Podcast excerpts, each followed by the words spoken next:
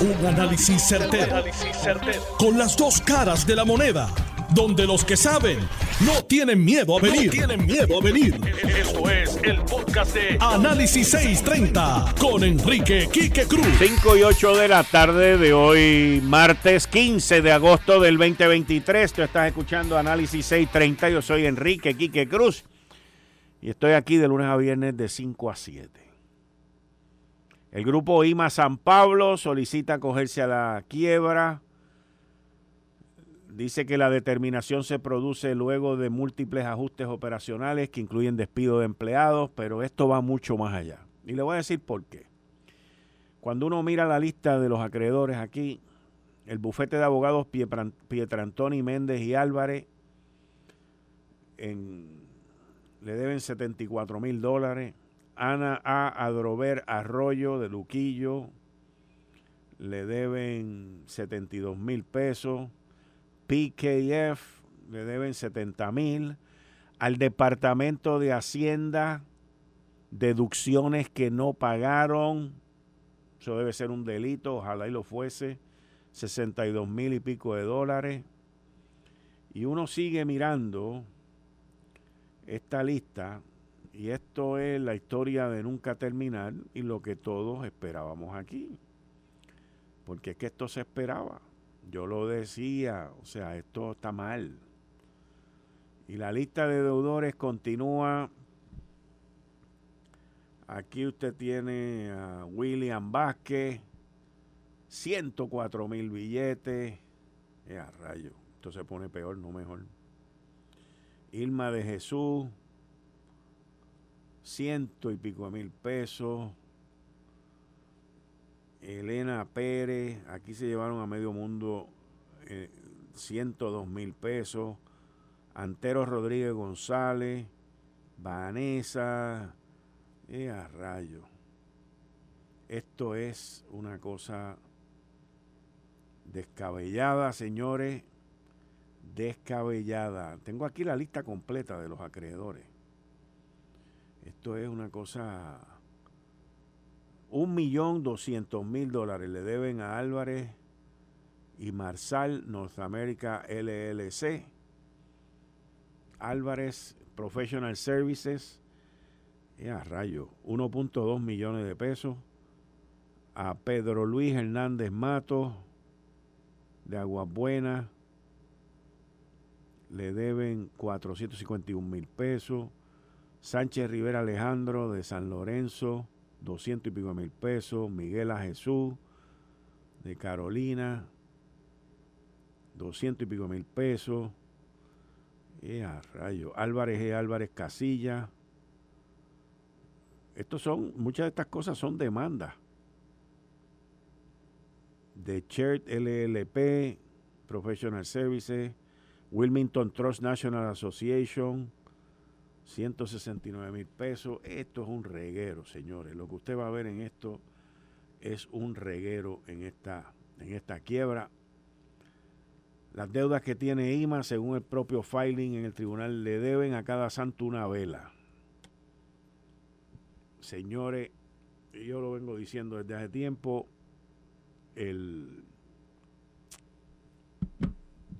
vamos a ver qué va a pasar. Vamos a ver qué va a pasar con eso. Está del carajo. Esto está malo. Miren, cambiando el tema. Hoy, un grupo de legisladores salen a pedir que se declare un estado de emergencia por violencia infantil. Y entiendo la preocupación que tienen los legisladores. Aquí en el artículo que sale en El Vocero veo a Denis Marque sobre el problema y a una especialista en maltrato infantil que es la doctora Brenda Mirabal. Y entiendo el pedido. En la Cámara se radicó un proyecto, el 1333, el 27 de abril del 2022, por Denis Marque y Jesús Manuel Ortiz, que cuenta con un informe positivo de la Comisión de Gobierno, donde se recomienda su aprobación. Pero es que la gente especialmente los legisladores, tienen que entender que los problemas en nuestra sociedad no se resuelven con declaraciones de emergencia. No se resuelven. Que los problemas de la criminalidad no se resuelven con declaraciones de emergencia. Que los problemas de violencia contra la mujer no se resuelven con declaraciones de emergencia. Eso es ruido para las gradas. Aquí el gobernador ya ha aprobado en 2 ocasiones la declaración de emergencia por las agresiones en contra de la mujer. ¿Y qué han logrado? Vamos a ver, ¿qué han logrado? Aparte de gastarse 7 millones de pesos en una cosa, en otras cosas y en 2 o 3, ¿qué han logrado? Aquí tenemos, y aquí se debería de rendir informes de logros, estadísticas que digan o que comprueben si la declaración de emergencia que firmó el gobernador ya por 2º año consecutivo por la violencia contra la mujer ha rendido algún tipo de fruto, aparte de gastar dinero. ¿Por qué ahora vienen con esta situación de la violencia infantil también? Fíjense que todo tiene que ver con violencia. Que si la violencia de la mujer, que si la violencia de esto, que si la violencia con la infantil, lo cual todo es verdad. Pero lo que no es verdad es engañar al pueblo con que con una ley o con una declaración de emergencia hecha ley va a tener algún tipo de impacto sobre la sociedad violenta en la que vivimos.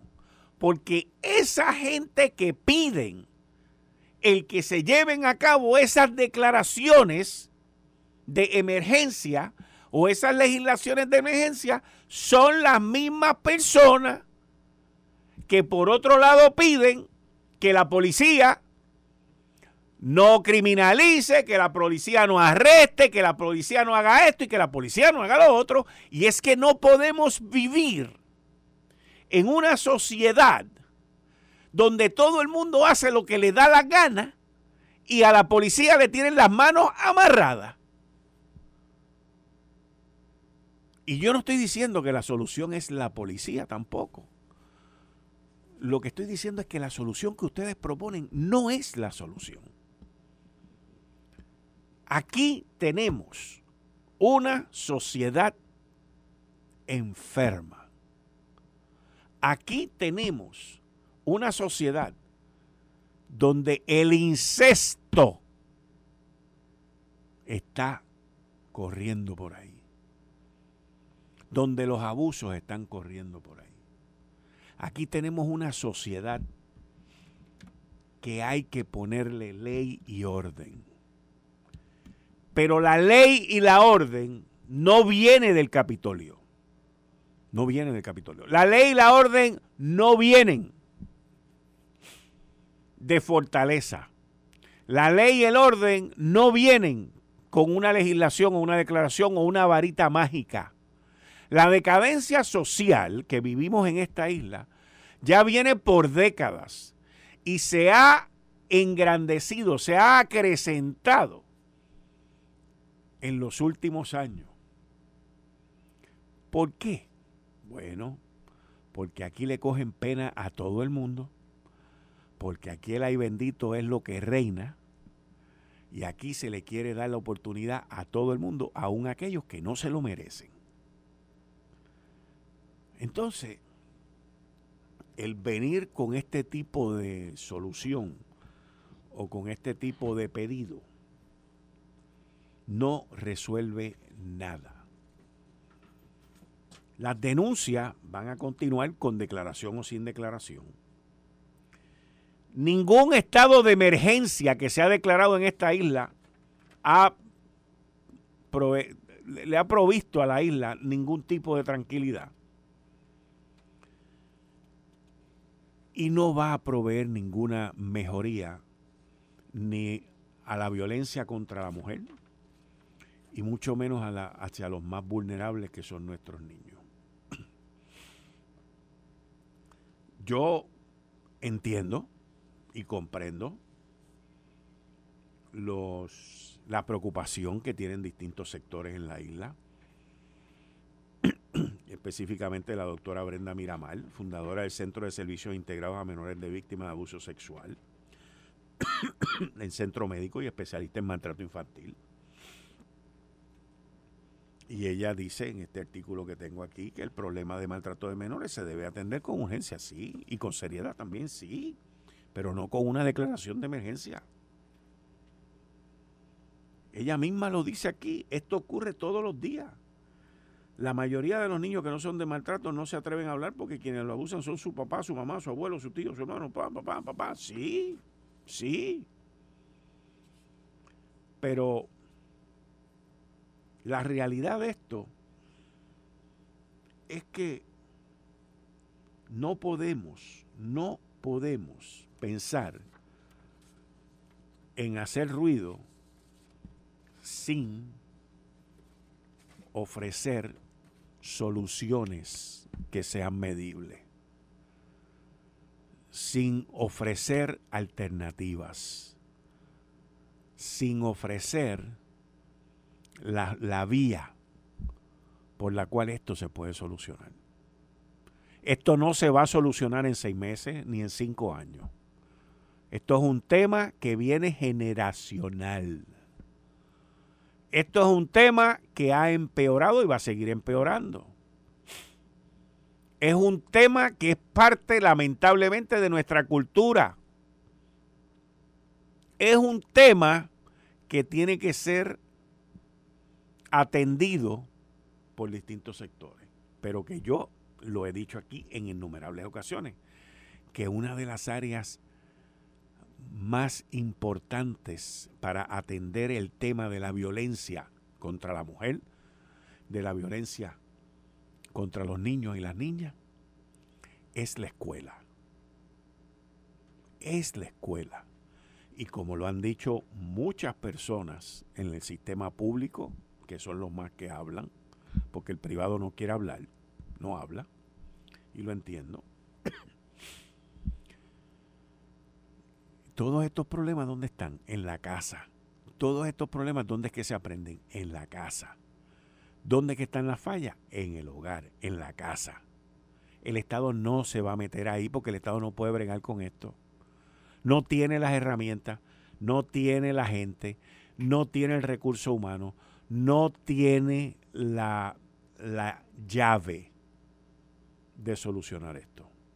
El Departamento de la Familia no se le puede pedir más, porque no tiene con qué dar más. El Departamento de Educación, otro revolú, otra situación, y la pandemia ha agravado todo esto.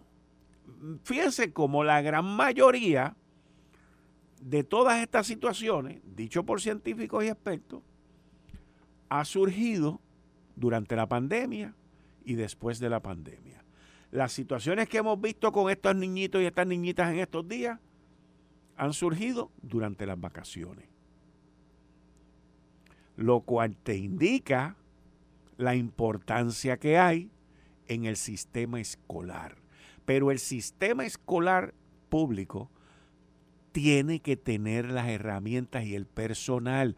Y todo el mundo puede decir, muchachos, esa gente tiene ahí 6,000 millones de pesos. No todo ese dinero es para maestros, ni trabajadores sociales, ni para los recursos y las herramientas.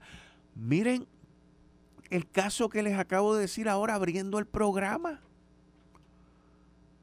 que llevan pidiendo que se le pague el salario mínimo que dice la ley a los empleados de la Universidad de Puerto Rico desde febrero. Y no es hasta que hacen una amenaza de huelga que viene la Junta y dice, ya, está aprobado. ¿Es necesario eso? Al igual que no es necesario el que se sigue esperando llenar las plazas de trabajadores sociales que hacen falta en el Departamento de Educación, que hacen falta en el Departamento de la Familia. El Departamento de Educación tiene más trabajadores sociales que el Departamento de la Familia. Pero ¿por qué no hay más? Bueno, no hay más por lo que le pagan. Aquí hay un problema serio con los salarios. Uno ve en el periódico, creo que fue el Nuevo Día, 10,000 plazas en el gobierno que están vacantes. Pues mire, eso significa que el gobierno, a duras penas, está haciendo lo que tiene que hacer con 10,000 gentes menos, y no necesariamente hay que llenar 10,000 plazas. Eso es algo que se tiene que mirar y que se tiene que examinar, porque estamos en la época de la digitalización, no de las computadoras, de la digitalización. Y muchas de esas plazas hoy en día, con mucha probabilidad, no son necesarias. Pero los trabajadores sociales son necesarios. Pero ¿quién va a querer ser trabajador social después de tú estudiar 4 años en universidad y irte a ganar 1,600, 1,800 pesos? Y yo creo que es hasta menos. Pero ahorita tengo una persona que me va a educar sobre esto. Está aquí hoy. Pero hay una necesidad. Ok. Vamos a decirle a los expertos que quieren que se declare un estado de emergencia. Declaramos un estado de emergencia. Mañana no van a haber más incestos, mañana no va a haber más maltrato, mañana no va a haber más agresiones contra los niños. Porque en esta urgencia que sale aquí, en este artículo, en estas declaraciones del vocero, ¿ok? Aquí no dice qué va a pasar después que aprueben eso y que lo declaren. No dice. Todo lo que te hablan es de los problemas, de los abusos, que todos lo sabemos, pero no dice qué va a ocurrir una vez se declare eso. Ah, bueno, si alguien me dice que entonces lo que va a pasar es que le van a asignar qué sé yo cuántos millones de pesos para que se haga esto y lo otro, entonces, ¿cómo yo mido la eficiencia y la eficacia de ese dinero? ¿Cómo yo mido ese gasto? ¿Cómo yo mido los resultados? Porque lo primero que tengo que preguntarme es si se ha medido la declaración de emergencia firmada por el gobernador ya en segundo año consecutivo por la violencia contra las mujeres. Esa es la pregunta. Esa es la pregunta. Porque, en mi opinión, yo no veo mejoría. No veo mejoría. Y no veo por qué la gente piensa que declarando estados de emergencia de lo que sea, porque ya de aquí a 5 años van a decir que los perritos están en un estado de emergencia, hay que declarar un estado de emergencia por los perritos, porque los están maltratando en la calle también. Pero si hubiese un resultado válido, científicamente probado, no tengo problema. Pero es que la experiencia me dice que no la hay. No la hay. Estás escuchando el podcast de Notiuno. Análisis 630 con Enrique Kike Cruz. Y esto yo se lo digo tanto a mis compañeros y compañeras en la universidad como a mis maestros acá en el departamento. Nosotros tenemos que preparar a esta juventud y a estos niños porque son los que van a sustituirnos en nuestros trabajos para darnos a nosotros un retiro adecuado. Lo que quiero decir con esto es que si nosotros renegamos, si nosotros rehuimos, si le damos la espalda a nuestra responsabilidad como educadores, educadoras, que incluye a estos compañeros y compañeras que dan esa, que atienden esa parte socioemocional del estudiante, estamos, tengo que decirlo así bien en español, estamos retrasando grandemente nuestro retiro. ¿Por qué razón, Kike? Esto es bien sencillo. Yo no educo bien al joven, y educar no es solamente enseñarle el español, el inglés, la ciencia y la matemática. Educar para el civismo, educar dándole esa salud mental y esa fortaleza emocional. Todo eso que hace falta. Si yo no educo bien a mi estudiante, yo no voy a tener quien me sustituya de aquí a 10 años, 15 años, 20 años cuando yo me quiera retirar. Eso es matemática básica, 2 más 2 son 4. Y si yo no tengo alguien que atienda eso, entonces quedan 2 opciones. O yo tengo que retrasar mi retiro para yo atender estas mismas funciones cuando yo esté cansado y con todas las ganas de retirarme, o no va a haber absolutamente nadie que haga el trabajo porque los que están retirados se retiraron y los que vienen para arriba no tienen la capacidad y las destrezas necesarias. Eso es un país en crisis.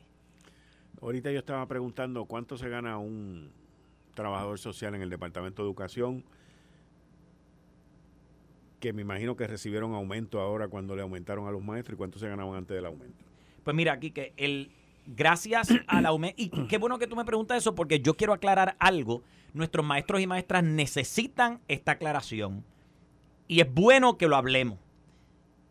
Cuando el gobernador asignó el aumento a nuestros maestros y maestras, que fueron 400 y pico millones de pesos. Exactamente.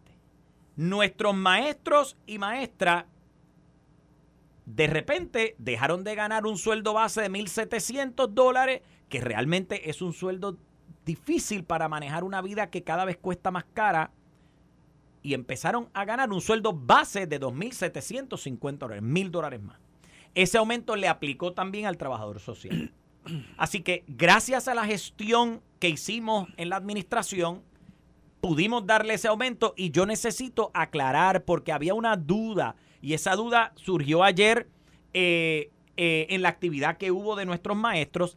Este aumento es tan permanente como el aumento que se le dio a la policía, como el nuevo proyecto de clasificación de empleo. O sea, es permanente. Esto no es un aumento que se dio ahora mientras duren ciertos fondos. No, quiero que los maestros y maestras tengan claro, este aumento de salario se dio para beneficio de ellos, y claro, en este momento lo que estamos haciendo, como los fondos federales que nos han permitido subvencionar parte, no la totalidad, parte de ese aumento, van a ir escalonadamente reduciéndose, pues nosotros escalonadamente vamos asumiendo el gasto, ¿ok? Lo que quiere decir es que, si mal no recuerdo, para el 2026, ese gasto entonces es completo de nosotros. Pero no es que ese aumento a los maestros y trabajadores sociales y demás funcionarios va a cesar en el 2026 cuando esos fondos se terminen o cuando se retiren. No, en ese momento, primero, hoy día no se está pagando totalmente con esos fondos. Hay una porción que se paga con unos fondos federales y una parte importante se paga con fondos estatales. Y cada uno de los años vamos retirando más fondo federal y añadiendo más fondo estatal hasta que el fondo estatal lo cubre completamente. Eso es lo que está ocurriendo.